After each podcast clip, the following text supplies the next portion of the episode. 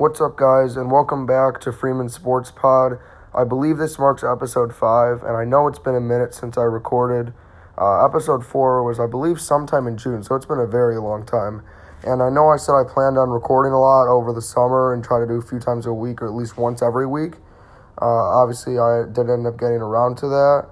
Um, but I'm definitely going to start trying to do once a week. I'm not necessarily going to say it's going to be the same day every week, but I am going to start to try to get to once a week. And uh, I planned on actually recording episode five a few weeks ago, but uh, then a few more free agency moved moves happened, and then once the Chris Paul trade happened, I was kind of just so devastated and upset that he got stuck in OKC that I didn't really have anything to talk about. And then once the rumors with the Heat came out, I was going to talk about that. But now that those talks have kind of been stalled because of draft picks, and it looks like he's definitely going to start off the season in OKC and probably not get traded until at least either December 15th. And if you guys are wondering why that date, it's because that's when all these players that were just signed over this free agency can then be eligible to be traded. And if not, then he probably won't be traded if he's not traded by then, either the trade deadline, and if still not by then, then probably next off season, which sucks because Chris Paul is now 34. The Thunder, I mean, obviously, Adrian Wojnarowski likes to be very optimistic, or at least he has been lately. So he's trying to point out that they have a nice core with some young pieces that could make some sort of a competitive run. But if we're just being completely honest, I think they have a shot at making the playoffs as like maybe an eight or seven seed at best, but then you're they're probably just going to get swept or lose in five games anyway. And to be honest, in this stage of Chris Paul's career, not just because he wants a ring, but it's just like it's his last few years of his career where he's going to be this good. Even if it's not necessarily like a team that's at Houston's level of contending, like a team like Miami would have been nice because especially with how weak the East is now, that's still a team that's getting to at least the conference semis or maybe even a sneak into the conference finals where he can at least make some noise in the playoffs and have a legitimate shot. So obviously that's just very frustrating for him and for me as a fan. And I wanted to see him get bought out, but I knew it was honestly not realistic because for those of you who don't remember, the Thunder actually also had Carmelo Anthony, who's now out of the league at the moment, a few years ago and had to trade him. And a lot of people just kind of assumed naturally that he was going to get bought out, but instead they traded him, and then he got moved around a few times, and then eventually uh, was ended up out of the league, and then he was briefly on the Rockets, and then obviously that didn't work out because he was being difficult one to start, and he's just not really meant for this league anymore because he likes to take deep mid range just short of the three point line, which is a low percentage shot, in which now with statistics becoming so important, no one ever wants shots like that being taken or as little as possible. So now he's back out of the league. And so that's why, I mean, I would have loved to see him end up with the Lakers. A little history fact Chris Paul actually was supposed to be traded to the Lakers before David Stern rejected it, which would have let him be with Kobe. Probably would have gotten a few rings for sure with that. Um, but so, yeah, but I knew it wasn't realistic. And I mean, the Lakers had nothing to really trade. And for the people trying to hint that it was because of Rondo that they wouldn't even that it wouldn't have worked out, it, was simply the fact that Chris Paul wasn't going to get bought out and a trade wasn't possible. Um, so basically, for this episode, aside, I'm going to talk a little bit more about Chris Paul later in the episode, but I kind of want to just talk about free agency as a whole because this was probably one of the craziest, if not the craziest, NBA free agency in like the past decade, maybe two decades, maybe more. I mean, a lot happened. So obviously, Kevin Durant, Kyrie Irving decided to go to the Brooklyn Nets. And I think that they definitely, obviously, I think with Kyrie, they're still a contender, not to win the championship or get to the conference finals. I think they're definitely a team that could be like a four seed with just Kyrie because they were a very good team. They were the sixth seed, I believe, with D'Angelo Russell. And obviously, Kyrie's a slight upgrade, which is why I'm saying I think they could be a four seed. I definitely don't see that team without Durant getting past the conference semis, but I don't think Brooklyn really cares. And I think they're just happy that they now have two stars and have a pretty good future. And keep in mind, they still have guys like Caris LeVert and Jarrett Allen on the team. So I think they definitely have some interesting pieces to keep around with their young core. Now, I don't think DeAndre Jordan, I, th- I think it was a fine signing. Obviously, I don't think it's going to hurt them, but I think he should come off the bench simply because he really, he literally can't do any sort of shooting. He can't make free throws at all, and because he's getting older and relies heavily on athletic his athletic ability to make his plays. I think he's better off playing less minutes and coming off the bench and letting Jarrett Allen start because he's going to have to develop and be your long term option in a few years anyway. And plus, that can save DeAndre Jordan, like conserve him some energy and allow him to still make some athletic plays with whatever athletic ability he still has left. Um, and then obviously when Durant comes back, I mean, it's going to be interesting because a lot of players don't come back the same way. But Kevin Durant is a very interesting pick. Like, there's not a player who's ever really came into the league like Durant because he's like 6'10 or 6'11, which makes him seem like a power forward or center but he's really, really skinny and he's got a really good jump shot and can just shoot over anyone, which is why I don't think the Achilles injury will hurt him too much. The only thing I think it'll hurt him in is obviously running the fast break because he can't be as explosive to like run in the open court and catch dunks and even every once in a while some like basic lobs. So that's going to hurt, but I don't think that's going to matter too much because that's not any sort of major part of his game. His major part of his game is his three point shooting, basically just being able to rise up over defenders on jump shots because he's, but that's mainly from height. Like he doesn't really have to jump much to get up there, but I still think he won't necessarily return the same at first, but he could return to similar to what he was. I don't think he'll be what he was though before the injury because it's just too hard of an injury regardless. But like I don't think he'll take as much of a downfall as like DeMarcus Cousins did because he's not he doesn't have as much weight to have to carry and he's not a guy like Cousins who has to rely more on stuff that would be affected by this kind of injury. Now the next team I want to talk about speaking of DeMarcus Cousins is the Lakers. The Lakers had a very exciting but interesting offseason because they obviously got Anthony Davis, but then there were all these different reports from guys that were just clearly unreliable, and I don't know why people believed it, that were saying that that LeBron, uh, what's called, sorry, Kawhi Leonard was going to the Lakers, and then it seemed like a done deal. And then he, after that, he met with Toronto. Well, actually, met with Clippers, but then he met with Toronto, and then it seemed like it was pretty much a done deal there. And then the Lakers started to creep back in, and the Clippers weren't even getting talked about. And the one thing I want to address really quickly, though, is a lot of people are talk we're talking about how like all these people were so dumb and they didn't even include the Clippers, and people were saying they're out. Well, here's the thing: if you really think about it, the Clippers were out. Like if the Clippers told Kawhi, we can get you. We tried to talk to OKC, but we couldn't get Paul George. He wouldn't have gone to the Clippers. In my opinion, I think he probably would have just ended up going back to the Raptors. And then it wouldn't have been crazy if he chose the Raptors over the Lakers because a lot of people were saying it was one or the other. So I, the reason why I think it's wrong to say that people were dumb or crazy to rule the Clippers out and just say they had no chance is because nobody saw the Paul George trade happening. And without that happening, Kawhi isn't going to the Clippers. But I think that team's going to be interesting. But back to finishing up the Lakers. I think the one mistake they made, I mean, obviously it sucks because they obviously didn't see that the Warriors were going to end up getting that sign and trade to get D'Angelo Russell. But I still think, because they did, I'm pretty, I don't know if the Nets actually so nice, but if they did, I definitely think the Lakers should have immediately been like, well, if Kawhi is not really making a decision and things are working out, they should have at least reached out to D'Lo to make it a, like, look like it was something was happening, because then he easily could have just told the, told the, uh, like the Warriors and Nets and just been like, look, I'm planning on signing with the Lakers. Like, I don't intend to be, I don't want to be traded there because I'm already committed to signing with the Lakers once you are able to renounce my rights um, and make him an unrestricted free agent. So I think they definitely should have gone at that. The team that definitely got screwed, though, by the Warriors' genius move of getting that sign and trade was the Timberwolves because KAT really wanted him. It would have finally helped him and given him a nice solid piece because Andrew Wiggins is clearly not working out. They have other bad contracts. So I feel definitely bad for them.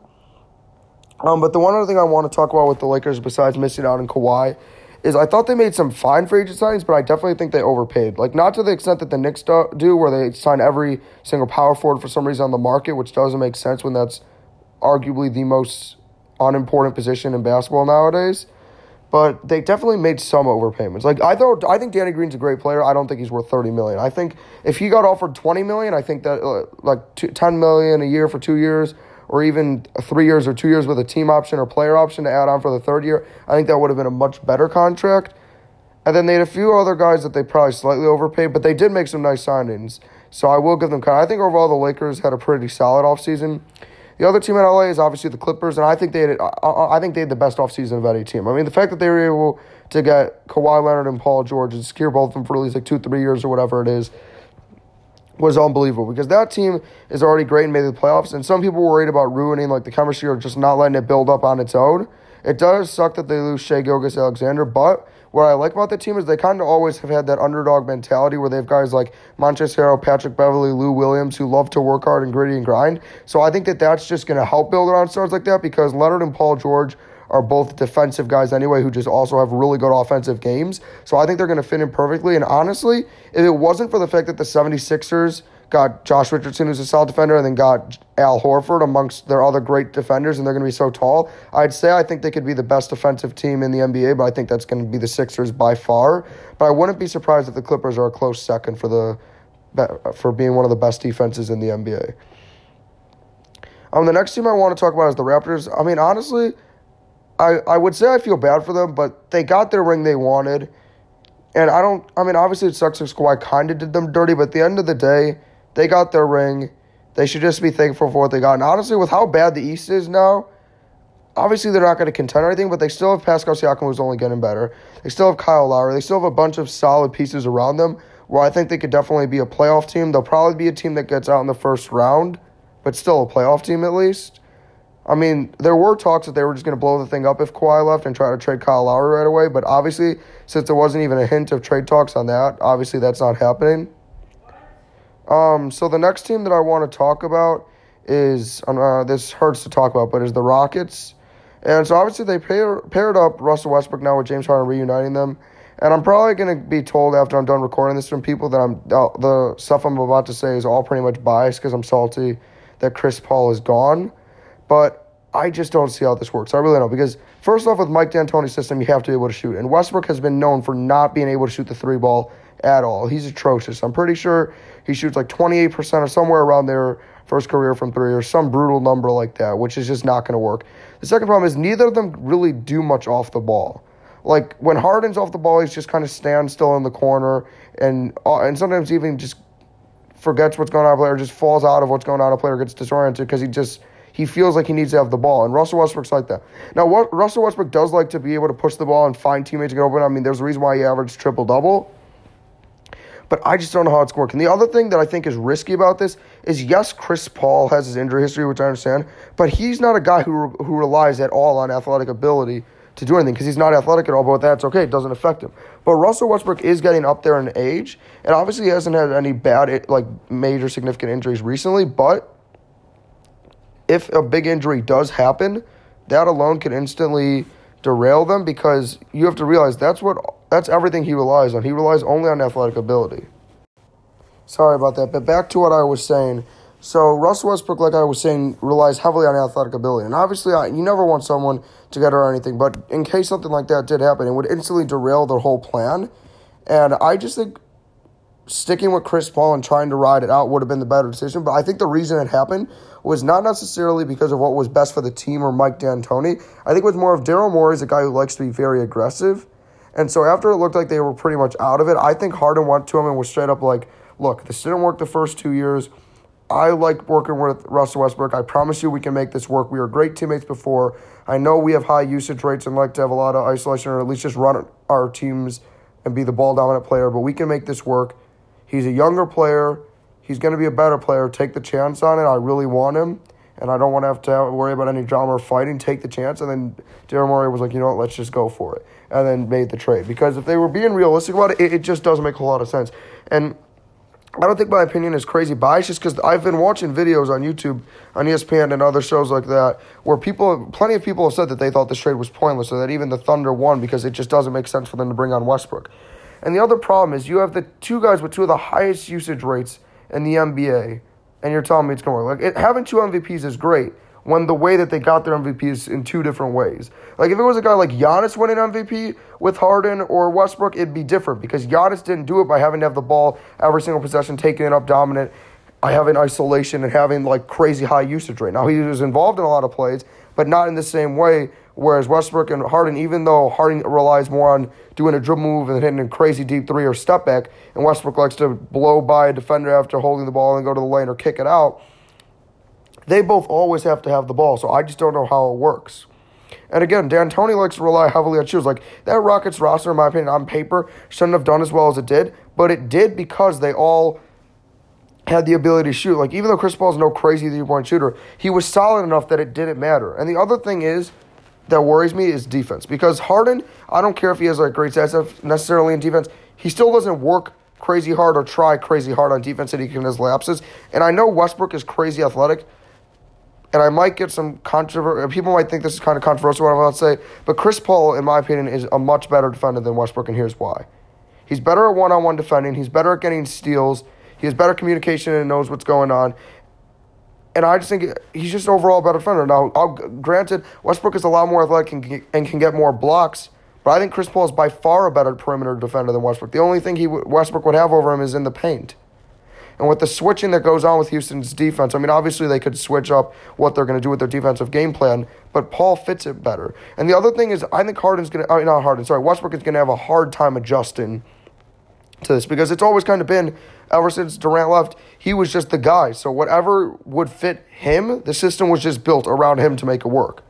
Versus this has always been D'Antoni's system, and then he kind of polished it to make it work for Harden. And this isn't a system. I mean, it was hard enough for Chris Paul to fit in because he's like a floor general, but at least with a floor general, he likes to pass so he could give it to Harden.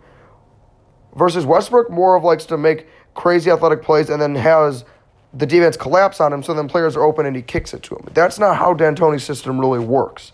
So I think that's definitely going to be a challenge.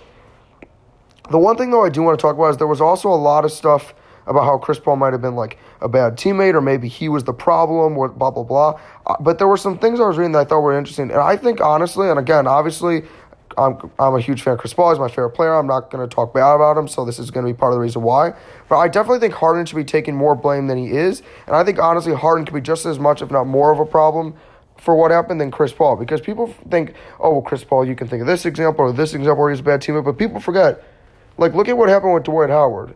Him and Harden eventually, like, it wasn't working out. They were having problems and arguing and having disputes over things. And then Harden was finally like, I don't want Dwight here. And then they just traded Dwight off, and then he was getting shipped off and move around. And that was that. They didn't even, like, like I feel like they kind of think of Harden as a golden boy. Not necessarily that, like, he can't do anything wrong, but more of, like, even if he does do stuff wrong or stuff he shouldn't do or they don't agree with certain actions, they're just going to be like, well, you know what? Maybe this or this has to do with it. We're just going to ship off those players to keep Harden happy and try to make this work. Because, I mean, yes, they were good teammates and stuff, but it was a very different time. Harden was a six man off the bench. He wasn't anything crazy special. Westbrook was was like great, but he, he still wasn't even at this level that he is now. And now you're trying to make these two guys work together. I just, I honestly don't see how it works. In my opinion, I don't see this Houston Rockets team getting past the Western semifinals. I really don't. I think even saying that is generous. I think, I mean, I get, no, no, I think they can definitely get past first time. But I think if they stay healthy, I think they're not getting past the West semifinals, even with that.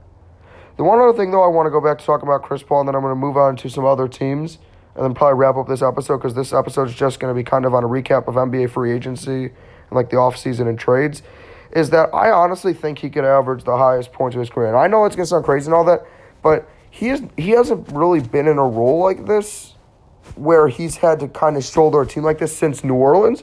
But in those days, since he was more like less injury prone, athletic, and like was more flashy, and it was in a different type of basketball in that day and age, it wasn't as much about scoring as it is now. And now that he's pretty much back to being the guy, and he's around guys like Shai Gilgeous-Alexander, who like he's a young piece that's developing, but he's nothing special. You have Danilo Gallinari, like he can shoot, but that's pretty much it. You have Steven Adams, who doesn't do anything on offense. He's more of the guy who just does all the dirty work.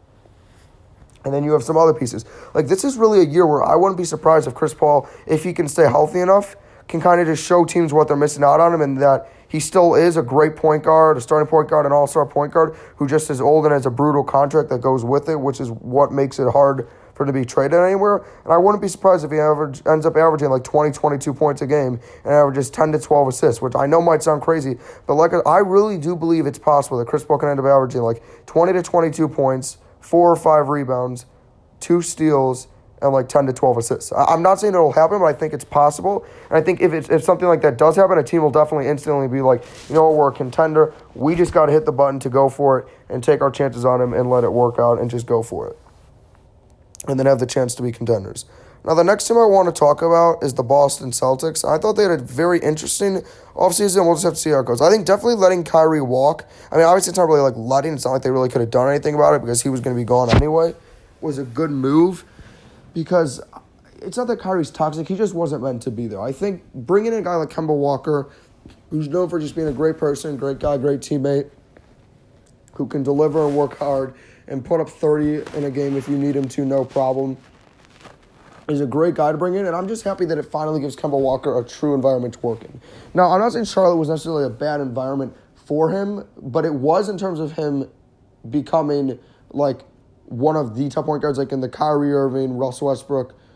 Uh, I don't even know if I was. I was. I just say like Kyrie Irving, Damian Lillard, and Steph Curry range. Like if he even wants that to be possible, he needs to be in a better environment where he can win and where he can actually show that he can do something with his talents and lead a team rather than just do something with his talents and then try to carry a terrible team with an organization that's made a ton of bad decisions and mistakes and just get killed every night.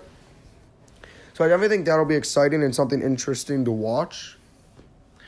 Um, another team that I definitely want to talk about is the uh, Milwaukee Bucks. And so what I think is interesting about the Bucks is the fact that they're losing Malcolm Brogdon. I just think it's going to hurt them, and here's why. The whole reason why I had a problem with the Bucks actually doing anything in the finals, and that's why my prediction I had the Raptors getting over with them, is uh, that they can't shoot. And the problem is Brogdon's one of their was one of their best shooters, and now he's gone. Like yes, they still have Middleton, but like if you look at that lineup, like Wesley Matthews is a good shooter. I'll give him that. But like Giannis isn't that good of a shooter. Bledsoe's a bad shooter. Lopez is a decent shooter, but again, like he's a big man, so it's not really easy to set up a big man for a three. It's more of like if the other big man just doesn't rotate that well or kind of just like lets him have it and then he makes it. And like the, Wesley Matthews is a good shooter, but since he's kind of getting older and has had injuries, teams would probably dare him to kind of just like try to blow by and drive and then stop him.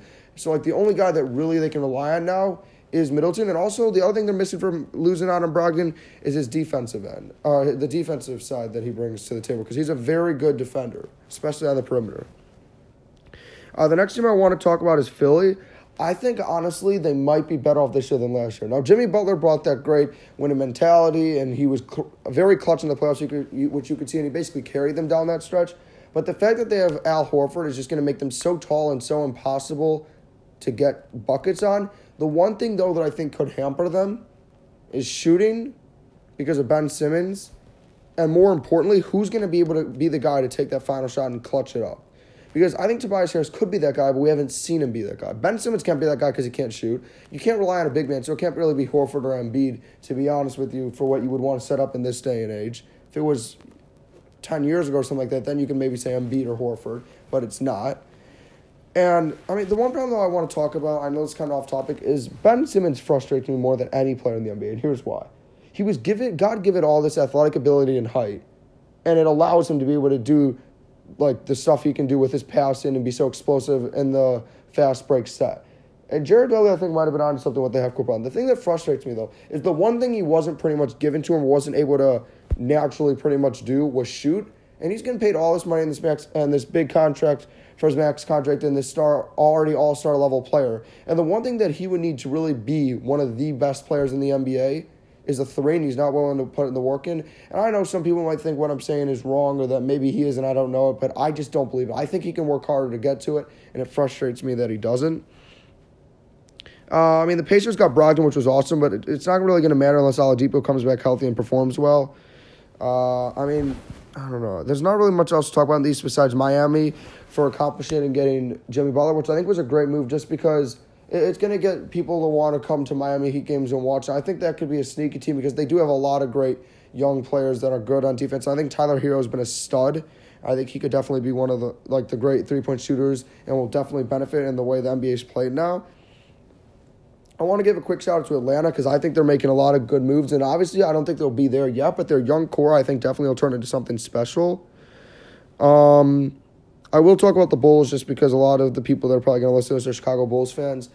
I mean, I don't know. I didn't, I didn't love the offseason. I loved the drafting of Coby White, but I don't know what the Bulls were doing with Thaddeus Young. I really know. I thought Satoransky was an okay pickup, not great, not bad, because he was a pretty cheap price, and it can help because Coby White might not necessarily be ready. It does signal the end of the Kris Dunn era, most likely, so I wonder if they'll end up trading him around December 15th or maybe on the trade deadline when more players can be traded. And I just I don't get the Thaddeus Young signing. That frustrated me a lot. We already have Lauri Markkanen. We have Wendell Carter Jr. Like wh- where is he going to sign? It's like Bobby Portis problem all over again. Where like they don't space for him, except they're paying him more than they would have with Bobby Portis. And there were other positions that they needed. Like I would have rather seen them get a wing that maybe could have come off the bench and eventually maybe be a young guy that could take over like a Kelly Oubre Jr. in my opinion. Because of the fact that they're not going to want to keep Otto Porter's big contract later on. So I thought that would have been a nice signing for them. But Fortunately, that didn't happen. Uh, for the New York Knicks, I just want to laugh at them. So now heading to the Western Conference for anyone else. I mean, Denver, I think that they're in good shape. It would have been really cool. I saw rumors of a trade for Chris Paul to go there. I thought that would have been an awesome fit. I think him and Nikola Jokic would have just been really cool to watch. Unfortunately, that didn't happen. Shout out to Utah for becoming like bold and aggressive and basically instantly turning themselves into decent contenders. I, again, I don't see them getting past the conference semifinals because of how hard the West is. I think if they were in the East, they'd easily be a conference finals, maybe even a finals contender, but they're not. Same with Portland. I thought they made a lot of great moves, and getting Nassir Little was huge. Um, I think Sacramento could maybe sneak into the playoffs. And the last team I want, or two teams I want to talk about is actually three. Is Memphis. First off, Memphis because they haven't made any flash moves, but they've actually gotten a lot of solid assets. They got a guy in Josh Jackson who I think isn't anything, but for what considering they gave up literally nothing for him, could end up being sneaky good for them. I also want to talk about Dallas, and I think that they could be an interesting team. I, I don't think they're a playoff team, but it'll be fun to see with Porzingis finally healthy, with Luka Doncic, how that team goes. I saw Chris a rumor of Chris Paul at the time maybe going there. I don't see it happening, but who knows? Maybe the Mavericks play well with those two, and then Mark Cuban's a very aggressive guy, so maybe he decides let's just go for Chris Paul and take a chance. And the last team I want to talk about before I wrap this up is the New Orleans Pelicans. I mean, they had an unbelievable offseason. They made a lot of great draft picks and decisions, and I think this team could be something special. And I think the fact that JJ Redick chose to sign there means something because he's getting towards the tail end of his career, and he wouldn't just go to a team like that if he thought that there was nothing of it. Now, I don't think there'll be anything special necessarily this year. I think they're a team that's definitely going to be like ninth or tenth in the West, maybe eighth or seventh, the best thing, get out in the first round. But still, that's pretty good from what they looked like they would be at once they were going to trade Anthony Davis initially. And I definitely think David Griffith or whatever his name is is making some great moves. I think he's being a little too optimistic, but that's okay. And I definitely think they could eventually make some noise. And one thing I do note though is I've saw a lot of videos about Zion Williamson being too overweight, needs to get in shape. But I, I believe that he can obviously get in shape in time. I mean, Alvin Gentry will push him too, and I know Zion's been a uh, he's a great kid on and off the court, and I think he'll put in the work to get himself into the shape he needs to be. And there were noted things about that in high school when he had an injury and he gained weight, which actually was part of the reason why apparently he didn't have as much hype. But I don't think it'll honestly affect him, and I think he'll end up being perfectly fine. Um, as of now, he's my pick for rookie of the year, but I wouldn't be. I don't think RJ can do it, but I wouldn't be surprised if Ja will do it. The only thing that makes me hesitant is a lot of times there's a lot of growing pain in point guards adjusting to the league for the NBA level, and he did have problems with turnovers, which might be tough. And other than March Madness competition, so it's going to be a big step up. But yeah, so that's going to wrap it up for episode five. I know this was a longer one. I think this is like 25 minutes or something, so I'm sorry. I know this was really long, but I just had a lot to catch up on. Oh, one last thing I just want to point out. It's kind of interesting that Chris Paul is playing in OKC kind of full circle because for those of you who didn't know, when he was first in the NBA for his first I season or two because of Hurricane Katrina, they had to play at Oklahoma in Oklahoma City. So they were actually actually the Oklahoma City Hornets, and then they had a NOLA for New Orleans patch on their jersey. So he played there. So I think that's kind of interesting. But to me, I'm so upset about it. I didn't care about the full circle. I just thought it'd be something cool to point out. But so yeah, please leave a like on this, comment if you'd like.